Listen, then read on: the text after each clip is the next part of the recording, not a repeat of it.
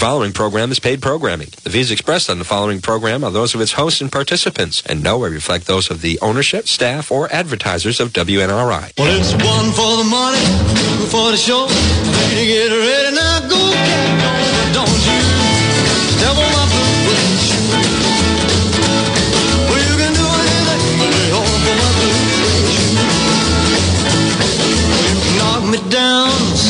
face, my name all over the place. I'll do anything that you want to do, but uh, uh, honey, lay off my shoes, don't you you can do anything.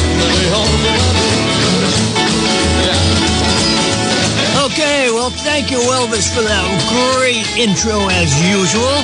And it is time now for Dunn's Deal. This is the place where I do the dealing and I deal them fairly. You may not like the cards, but if you have to, read them and weep. So I'll start with my poem called Joe Biden is not the president. nope, he is the thief in chief. he is the pretender to the throne. Joe Biden is the cellar dweller living with the rats and moles. He is the king of crappers. Who will change his diapers? He is your highness of hair sniffers. Keep him away from your daughters. he is the boss of bribery taking. He knows how to hide the dough. He is Dementia Don, wandering around everywhere. He is the founder of Brandon Falls, everywhere he goes. And last but not least, he is the leader of the warmongers. Compared to him, Patton is a pussycat. Chesty Puller is a chump. And U.S. Grant is a loser. So, anyhow, I've got some dynamite stuff today, and I'm going to ask you, as I usually do, to hold your calls until after the bottom of the hour, until 6.30, because I want to dive into some deep stuff. Uh, an article from the New York Times, and the other article is from a Washington think tank piece out of foreign policy. And uh, I didn't pick the New York Times because I want to lead credence or gravitas to my stuff. It just, well, it's about how the CIA has secretly helped uh, and funded Ukraine against Putin for a decade, for 10 years. This is not a war Putin started. It's a war that the CIA, the Ukrainian war, is a war that the CIA started 10 years, if not uh, 12 or 14 years ago. This is so, so crazy. Oops. Before I get started on that, though, I do have a very apropos cut here from, of all people, Barack Obama, my favorite president. Not. Governor Romney, I'm glad that you recognize that Al Qaeda is a threat. Because a few months ago, when you were asked what's the biggest geopolitical threat facing America, you said Russia. Not Al Qaeda, you said Russia. In the 1980s are now calling to ask for their foreign policy back because you know the Cold War has been over for 20 years. But Governor, you know when it comes to our foreign policy, you seem to want to import the foreign policies of the 1980s. Okay, that was in 2008, or maybe 2007, going into 2008. And Barack Obama was chastising Mitt Romney for wanting to, to resurface, regurgitate the foreign policy of the 1980s. And at that time, he was saying that was 20 years ago. The, the Cold War is over. Well, take a look at Ukraine, and that's hard to tell. Um, so let's, and like I said, this is an article that was printed in the New York Times, and they must have been sitting on this because the two guys that worked on it, Adam Entous And Michael Schwartz, conducted more than 200 interviews in Ukraine, several other European countries, and the United States to report on this. So they had to have been working on this for a long time. And the article starts out in a secret spy base in Ukraine.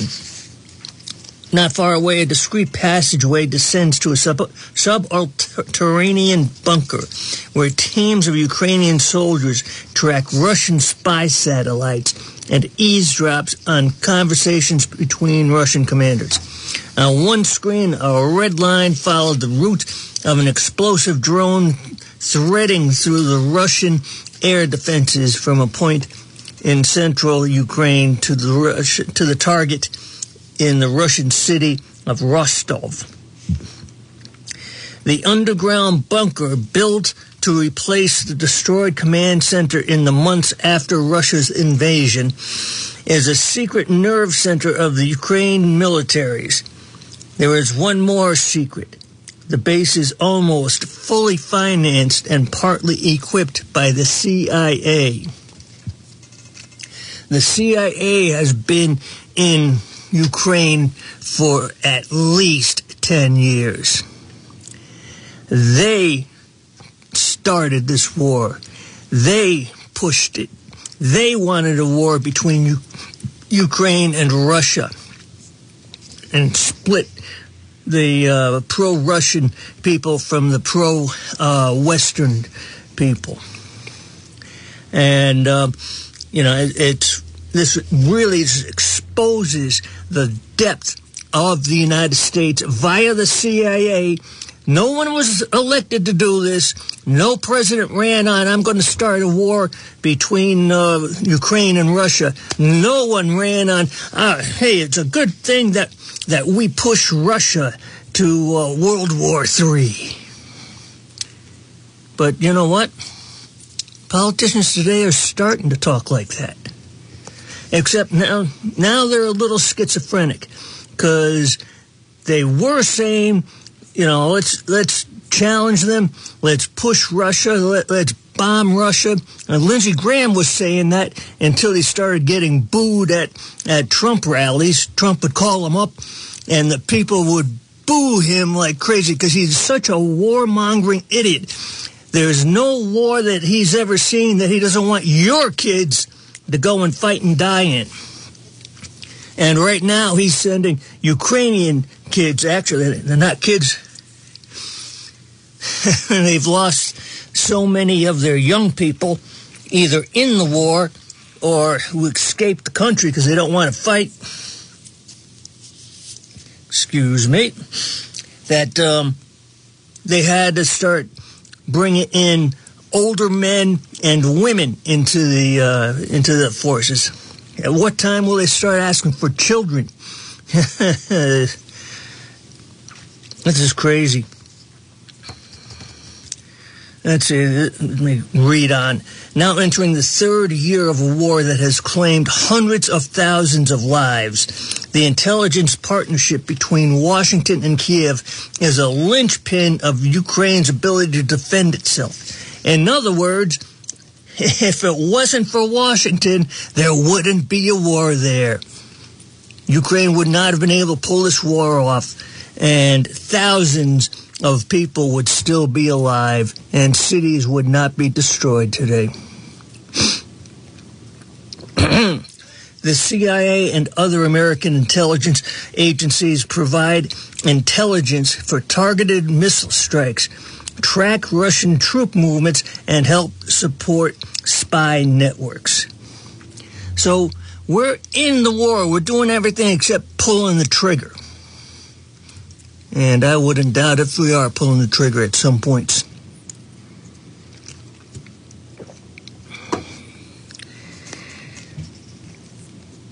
So whenever you hear a politician, whether you know in Europe or in the United States, call this Putin's war, say Putin is the aggressor, Putin is a bully, BS.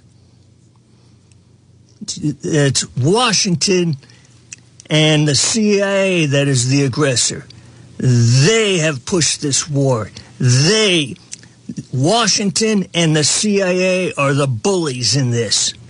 They have started this war. They are the warmongers, and they are pushing us towards World War III. Let's see. But the partnership is no wartime creation, nor is Ukraine the only beneficiary. Beneficiary of what? Death and destruction? It took root a decade ago, coming together in fits and starts under three very different U.S. presidents pushed forward by key individuals who often took daring risks, some of them probably illegal. Oh, I love this paragraph here. The Ukrainians also helped United States officials pursue Russian operatives who meddled in the 2016 U.S. presidential election be- between Donald J. Trump and Hillary Rodham Clinton. Uh, that never happened. There was no interference in the election. Hillary Clinton was a lousy candidate and lost fair and square. Donald Trump won fair and square. If not, how come Mueller never was able to pin uh, Trump down on espionage? He's, this is such BS.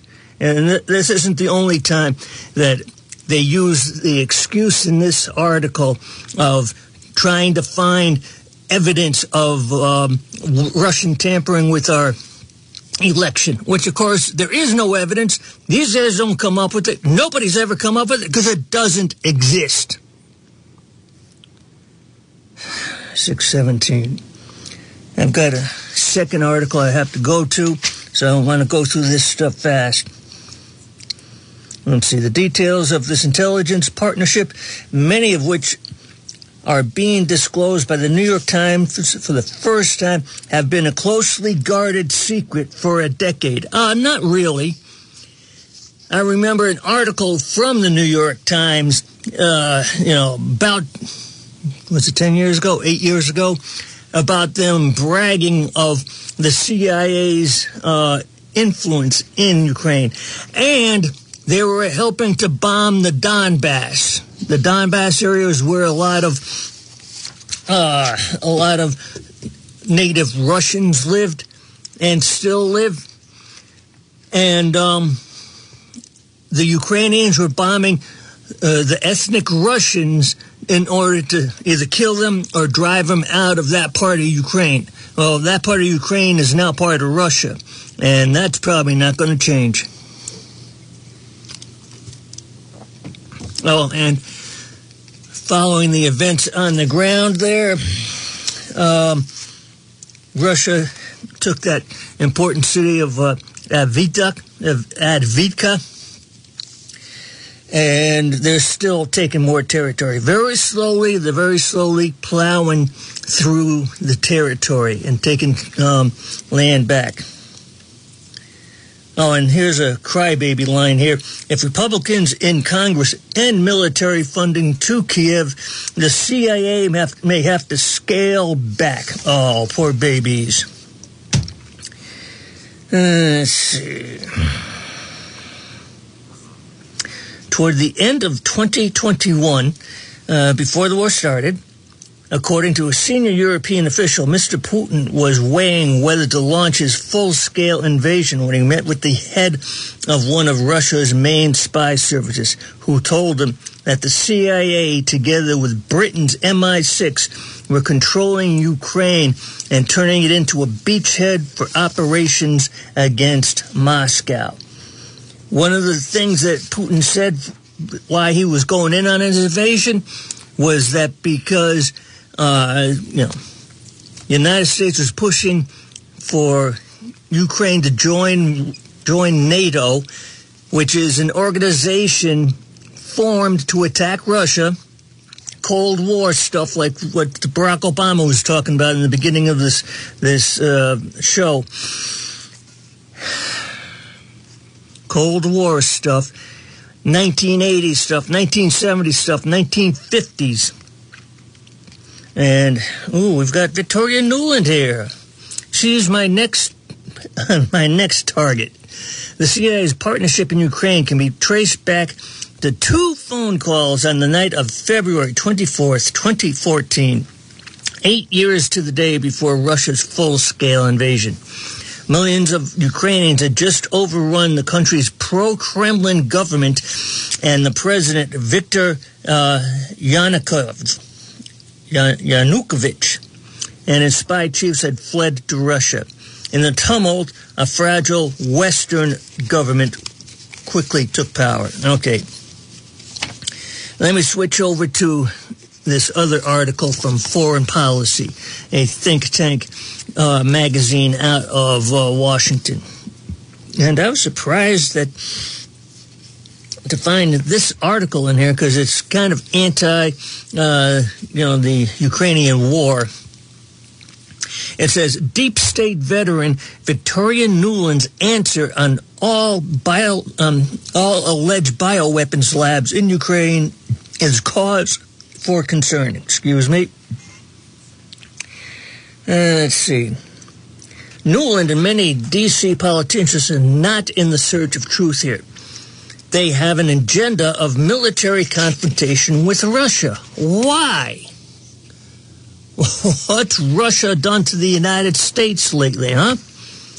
Is Russia invading at the southern border? Is Russia causing crime to, to rise in American cities? Is Russia driving our inflation up? Let's see. Does Ukraine have bioweapons research program? And if it does, is the United States involved in it?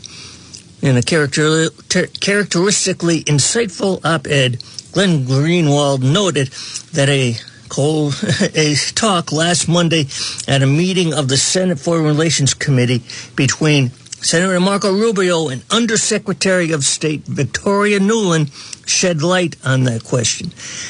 Now, she's the Undersecretary of State, so she's the number two at the Secretary of State. But quite often, the Undersecretary of State is the one actually doing the work. And the Secretary of State just gets up in front of the microphones, has to look good, and, um, you know, talk well, all that sort of stuff but it's the number two that at times does the heavy lifting. Both Russia and China have suggested that Ukraine has bioweapons research programs, and Rubio apparently confident that Nuland would rebut those claims, asked her if this was true.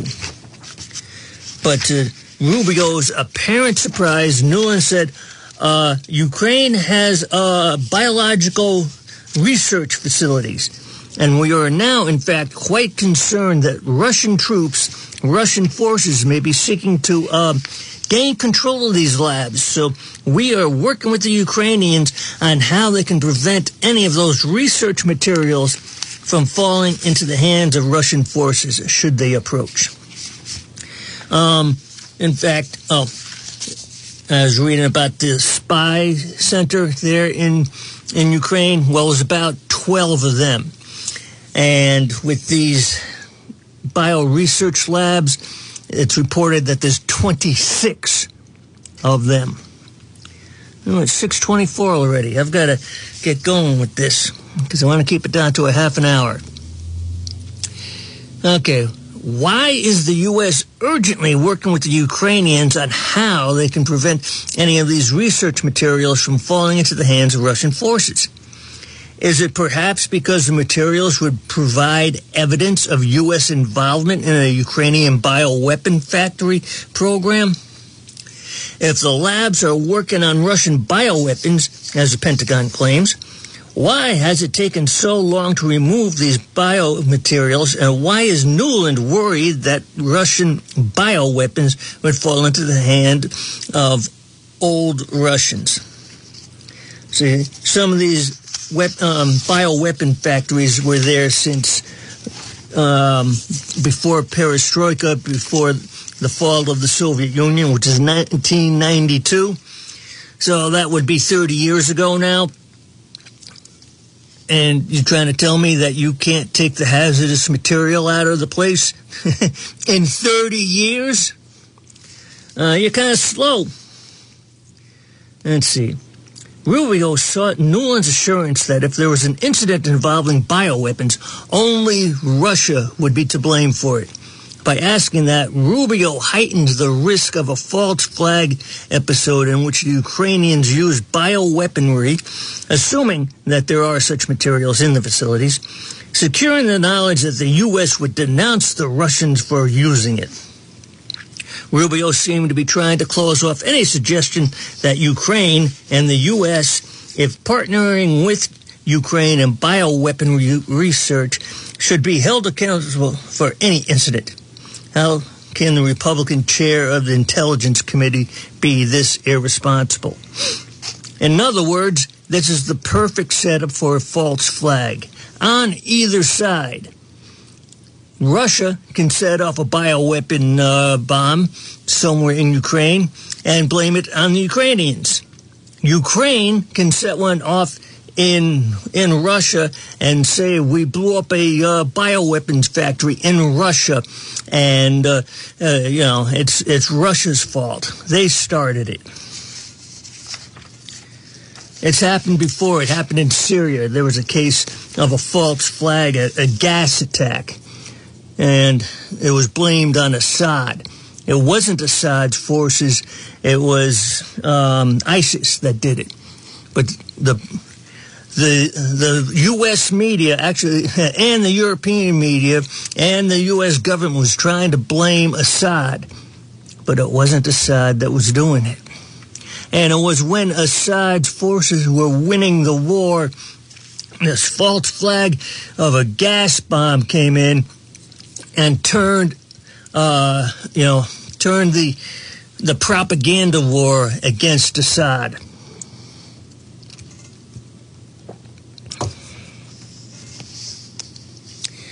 Oh, let's see. There's this guy by the name of Pope.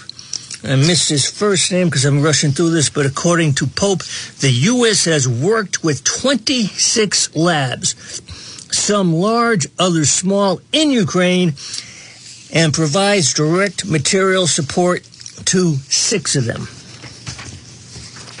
So we know of these labs, we know where they are, we are supplying at least six of them.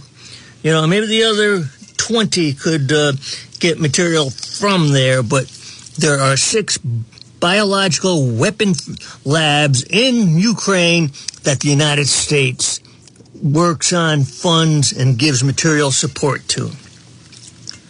Oh, and this is great right here because I started this off with the cut about Barack Obama uh, chastising Mitt Romney for having a foreign policy that goes back to the 1980s. and this article is written by Robert Delahunty.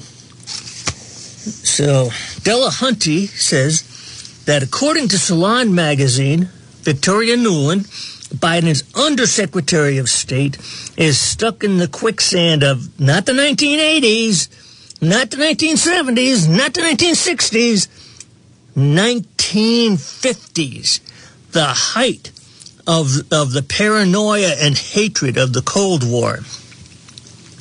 Anyhow, so she's stuck in the 1950s, uh, U.S. Russia Cold War politics and dreams of continued NATO expansion and arms race on steroids and further encirclement of Russia. Nuland is married to the prominent neoconservative writer Robert Kagan and was a foreign policy advisor to then Vice President Dick Cheney from 2003 to 2005, later migrating to Hillary Clinton's foreign policy staff. So this guy is a slithery snake from from the swamp pit of Washington D.C. He's as comfortable working for for Dick Cheney, Darth Vader. Remember, the left kept calling him Darth Vader for the longest time, and then with Hillary Clinton. So he'll work on either side of the aisle because people on both sides of the aisles, from uh, Mitt Romney to Mitch McConnell, who's leaving, thank God, to um, uh, uh Lindsey Graham, to Chuck Schumer, uh, and uh, you know all all the Democrats are very comfortable with pushing World War III very comfortable with Victoria Nuland's 19 50s paranoia hatred of Russia. Is that any way to run foreign policy? A 70 year old foreign policy stuck in the aftermath of, of, World War II, stuck in, in the, the, at that time, very recent aftermath of the Korean War. Good God. Let's see. She has risen in the State Department. This would be uh, Victoria Nuland. Uh, since then, and even played a role in the Russia Gate conspiracy. Her activities including pushing fusion GPS conspiracy theories in the State Department and then disseminating these conspiracy theories uh, into, into the broader Obama administration. All the while, she was planning on serving a Hillary Clinton administration if Trump lost. So this would be the Obama administration just before the election of 2016. And Fusion GPS helped to push the um, uh, the P-gate uh, controversy uh, that supposedly, you know, Trump had uh, hookers come in and pee on his bed uh, because Barack Obama had slept on it once. For real? Uh, grow up, people. Let's see. I've got about three minutes to wrap this up. Okay, so Nuland hates Russia. Her her family comes from there. You know, they they were ostracized in Russia. They were driven out. So she hates Russia. She wants to destroy Russia. Um, and she is pushing the United States via Ukraine into a war with Russia.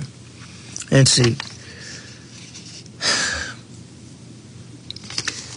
This is a great paragraph right here. This is a guy by the name of David Hendrickson in a book that he wrote called Republic in Peril. Came out in 2018. The renewal of the Cold War with Russia in Europe was the most lamentable and perhaps even the most inexplicable blunder of the Obama presidency. Victoria Nuland marched into Kiev with as much elan as any neoconservative could muster, successfully encouraging the February Revolution. But the grim and predictable result was a stark deterioration of the U.S. Russian relations and the breakdown of post Cold War peace. What is to be done?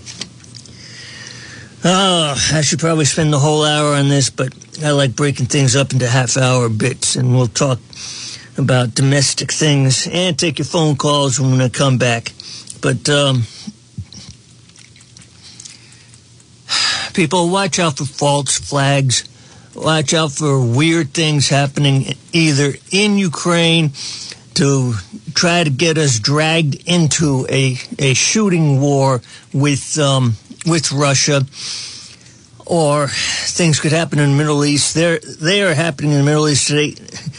Oil prices shot up 2% today. That might not sound like a lot, 2%, but 2% in one day is a lot. And that's because we're doing more bombing in the Middle East. So this stuff will affect us, it will affect the economy, and it could affect us in, in the fact that that there are some people still talking about sending U.S. troops to go to fight the Russians in Ukraine. And that means American troops dying in Ukraine in order to fight a war that ended, in the Cold War that ended in 1992.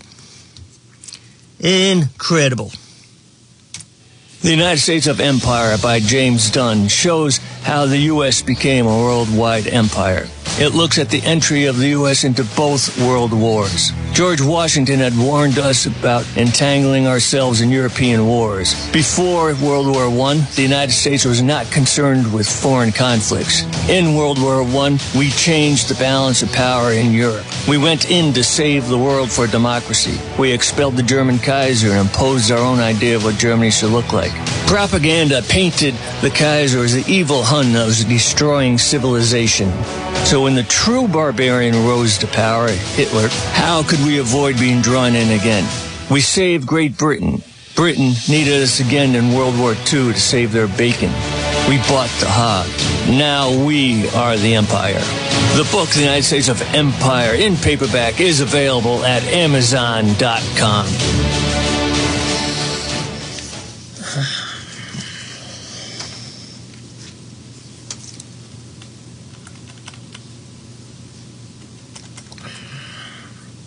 Here's author James Dunn to talk about his soon to be printed next book.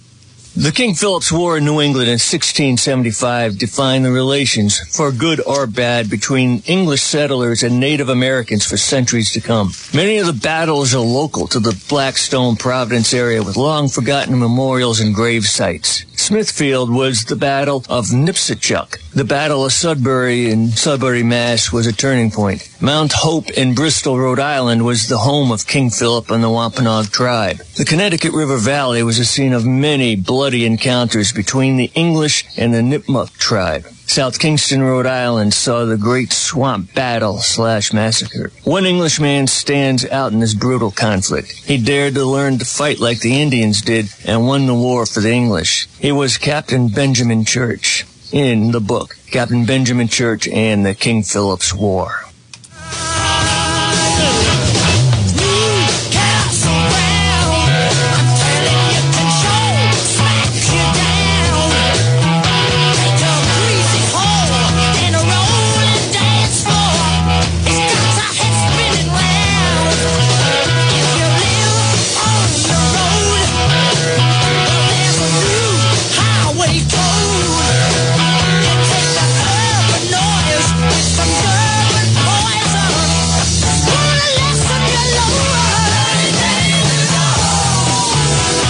Okay,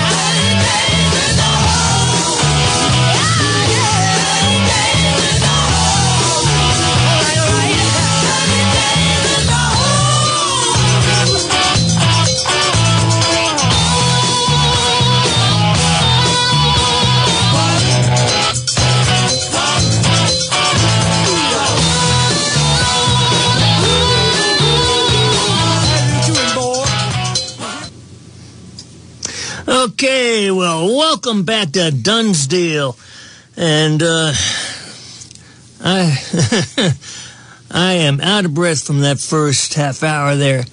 Um, I'll be right with you, caller. Let me put out the numbers for anyone else that wants to call, and they would be 766 1380, 769 0600, and the 1 800 number is 1 800 949 9674. So let's go to the phone lines and see see what's up. Uh, yes. I, hi, I can barely hear you. Really? You can't hear me? Oh, now I can hear you. Okay, thank okay, you. Yeah, I'm talking right into the microphone. Okay, no problem. So, by the way, um, you know, mentioning your first New York Times article, um, I had in the 20 minutes you were talking, I had the chance to actually read the article myself. Fast reader. Uh, yeah, there's a lot there, but it's in big print and it went pretty quick. Mhm. Um, um, you know, um, Ukraine is grateful that the CIA is there and always has been. Um, Part, part of Ukraine, just the western side. Well, well, no. I mean, the whole, yeah, because the bunker's there. I get it.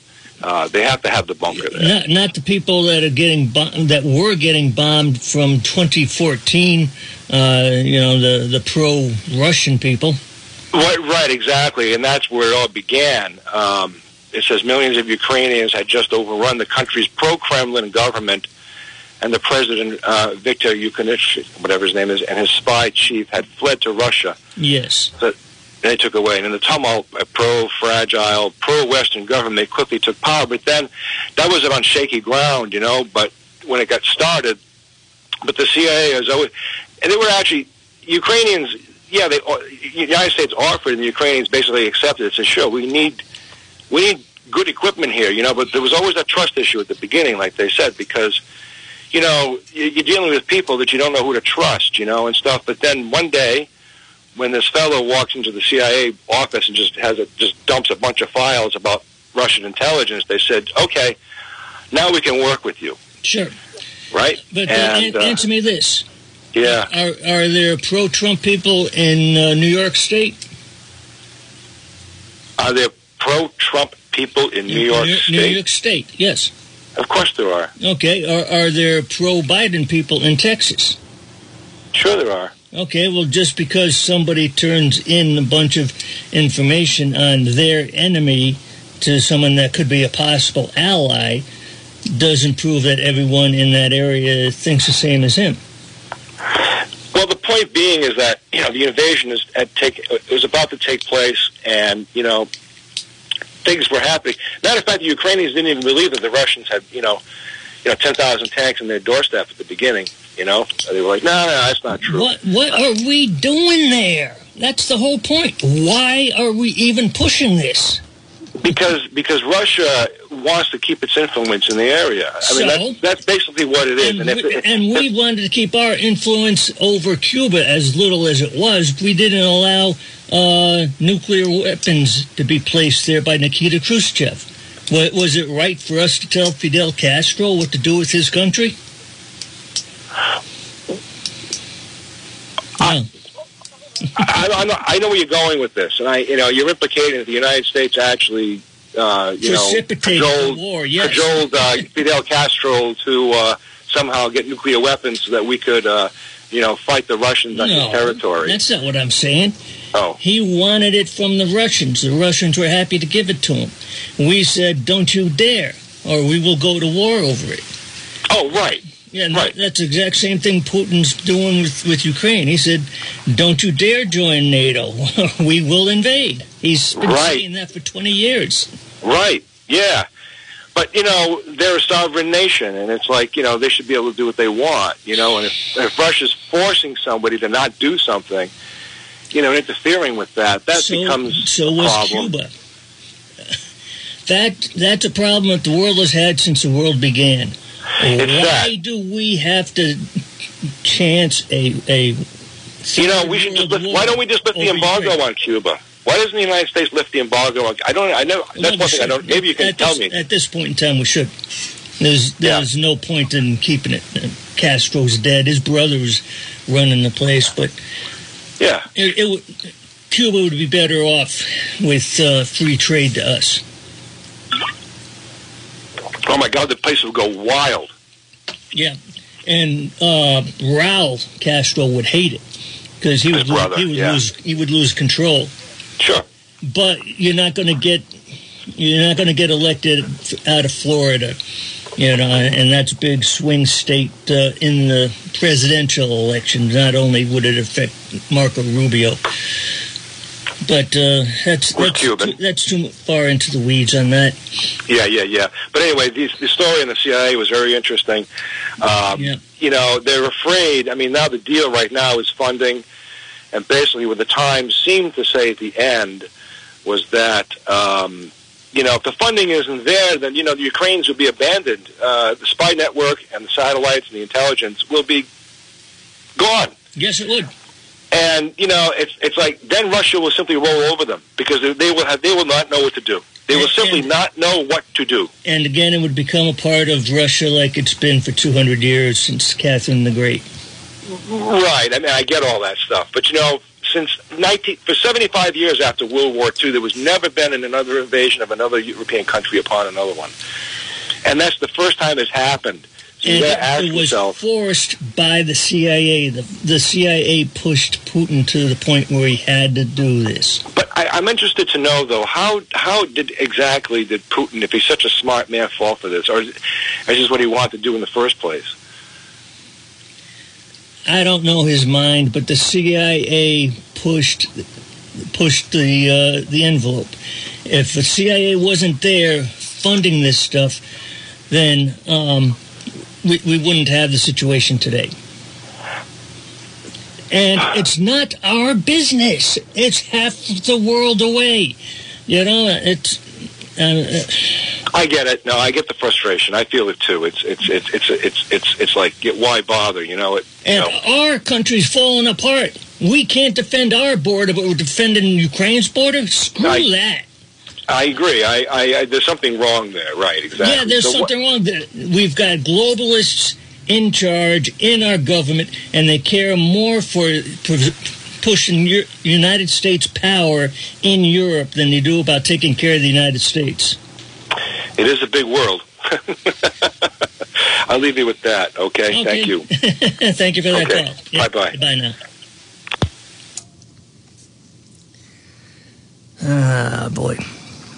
You know, it reminds me a lot of British um, imperialism, which we are. We we have taken over the British Empire, and um,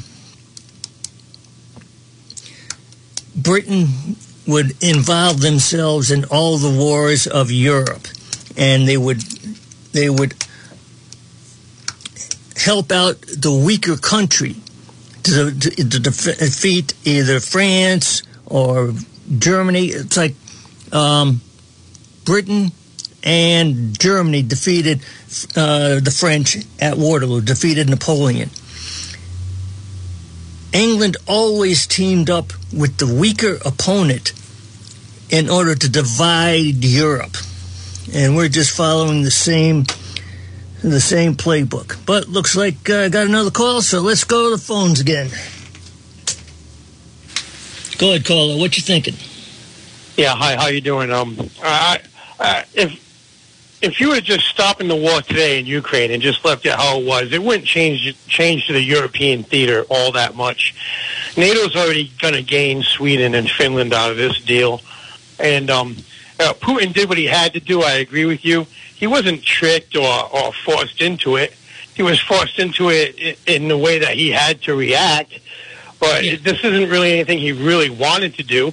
And this would have happened four years earlier if there was no President Trump. So Trump actually delayed this by four years. Yes, he did. And it, uh, I don't know what to say. Um, the beginning of your show says it all.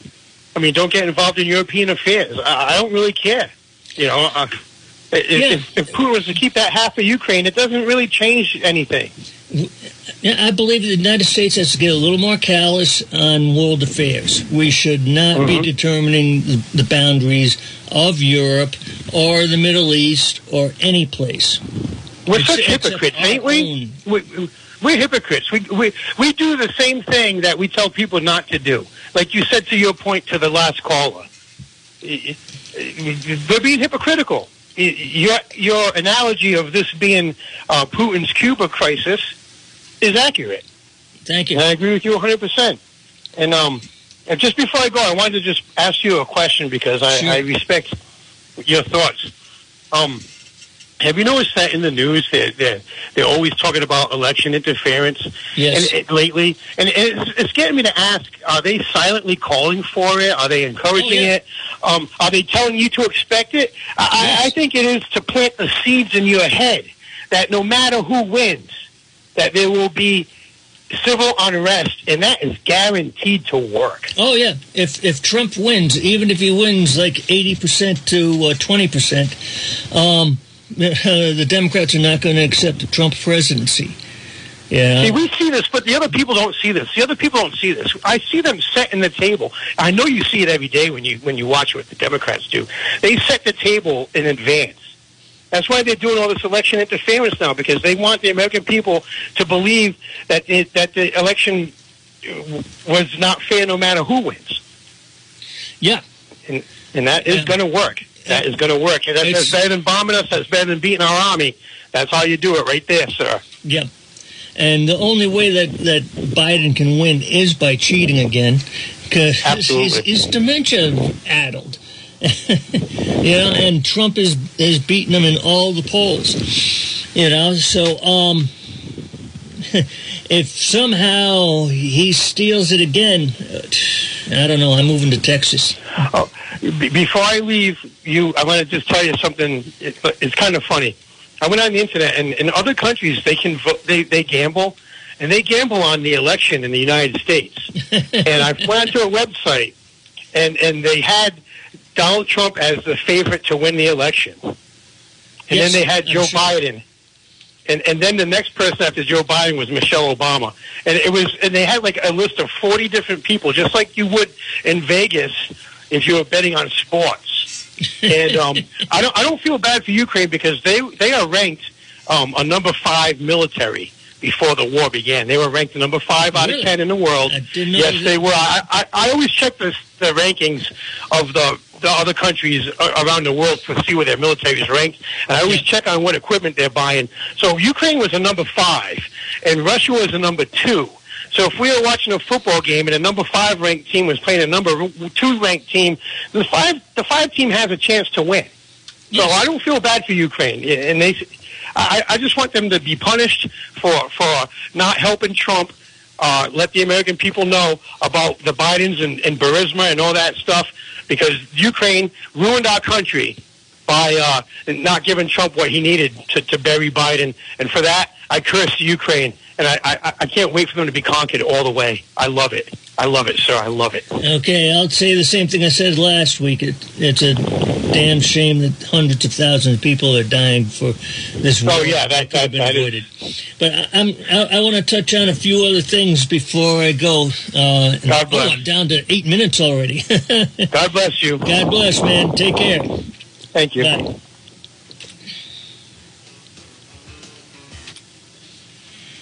Okay, let's hit this right. Oh, go right there. Well, I don't have time for much, except I should touch on this article about Letitia James. Now, she's the Attorney General in New York State. Uh, she, she was pushing the prosecution on Trump, uh, you know, for E. Jean Carroll and for the, um, uh, what you call it, the, the supposed fraud case that uh, Trump is going to have to pay 455 million. Was it 455 or 3, 355? 355 plus interest of like 85 million. None of which he'll ever have to pay because it will get thrown out by the Supreme Court. But Letitia James is pushing um, to get him to pay up before the appeals process can take place. And I'm down to seven minutes, so I'll just kind of wrap this up quickly because she's now going after um, the JBS. New York Attorney General says meat producing giant made misleading environmental claims to boost sales. Giant meat producer JBS was accused of making misleading claims about its greenhouse gas emissions goals to boost sales among environmentally conscious consumers in a lawsuit filed Wednesday by New York Attorney General Letitia James. The lawsuit filed in a state court in New York City alleges that the company claimed it will achieve net zero greenhouse gas emissions by 2040 despite having no viable plan to come up with that commitment. The lawsuit's names the lawsuit names as defendants JBS USA Food Company, JBS USA Food Company Holdings, and a couple of others. Okay, when companies falsely advertise their commitment to sustainability, they are misleading consumers and endangering our planet. Oh, kill them. JBS's JBS USA's greenwashing exploits the pocketbooks of everyday Americans and the promise of a healthy planet for future generations, James said in a prepared release.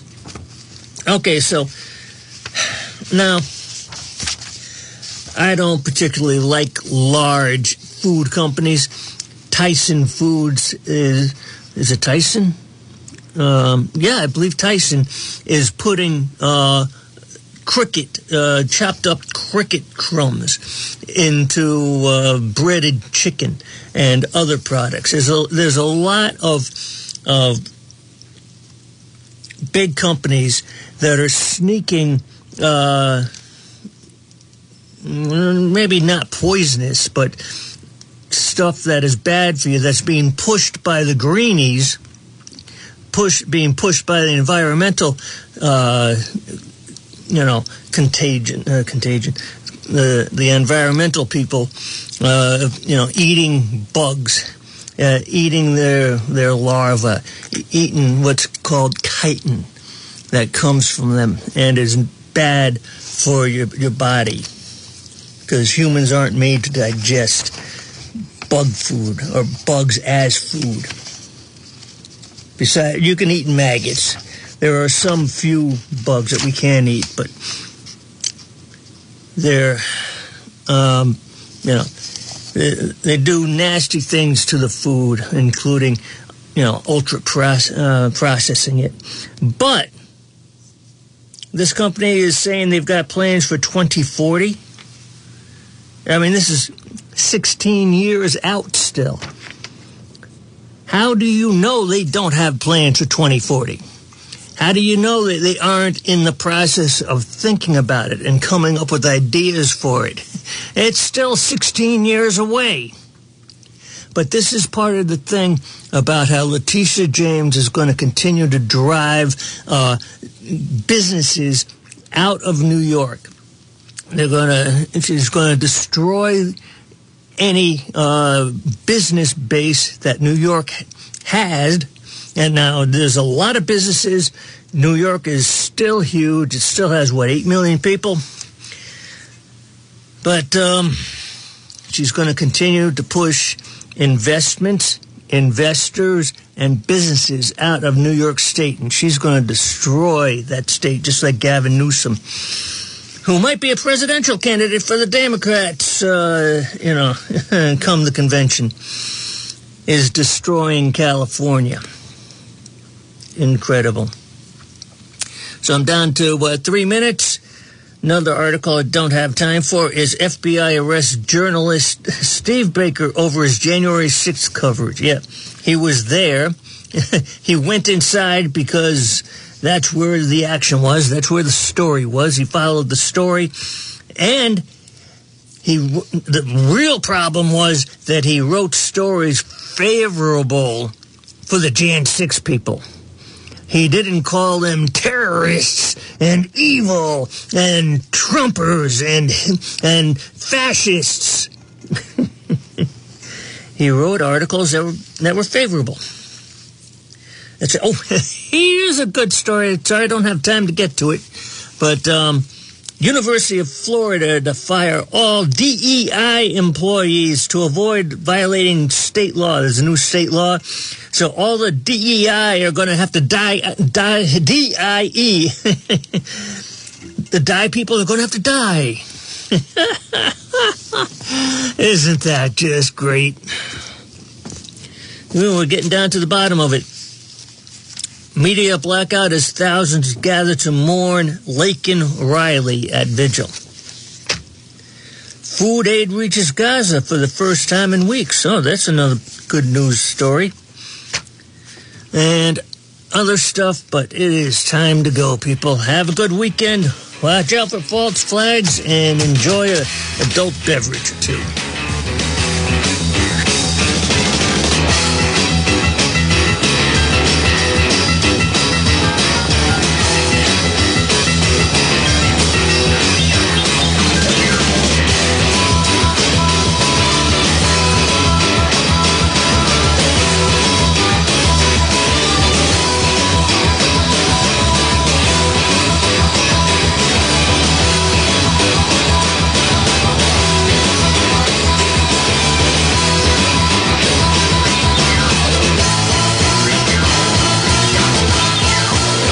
Listening to Dunn's Deal with author James Dunn. Join James every Friday at 6.05 for a unique perspective on today's issues. But for now, this is a done deal. Only on your voice in the Blackstone Valley. WNRI, Woonsocket.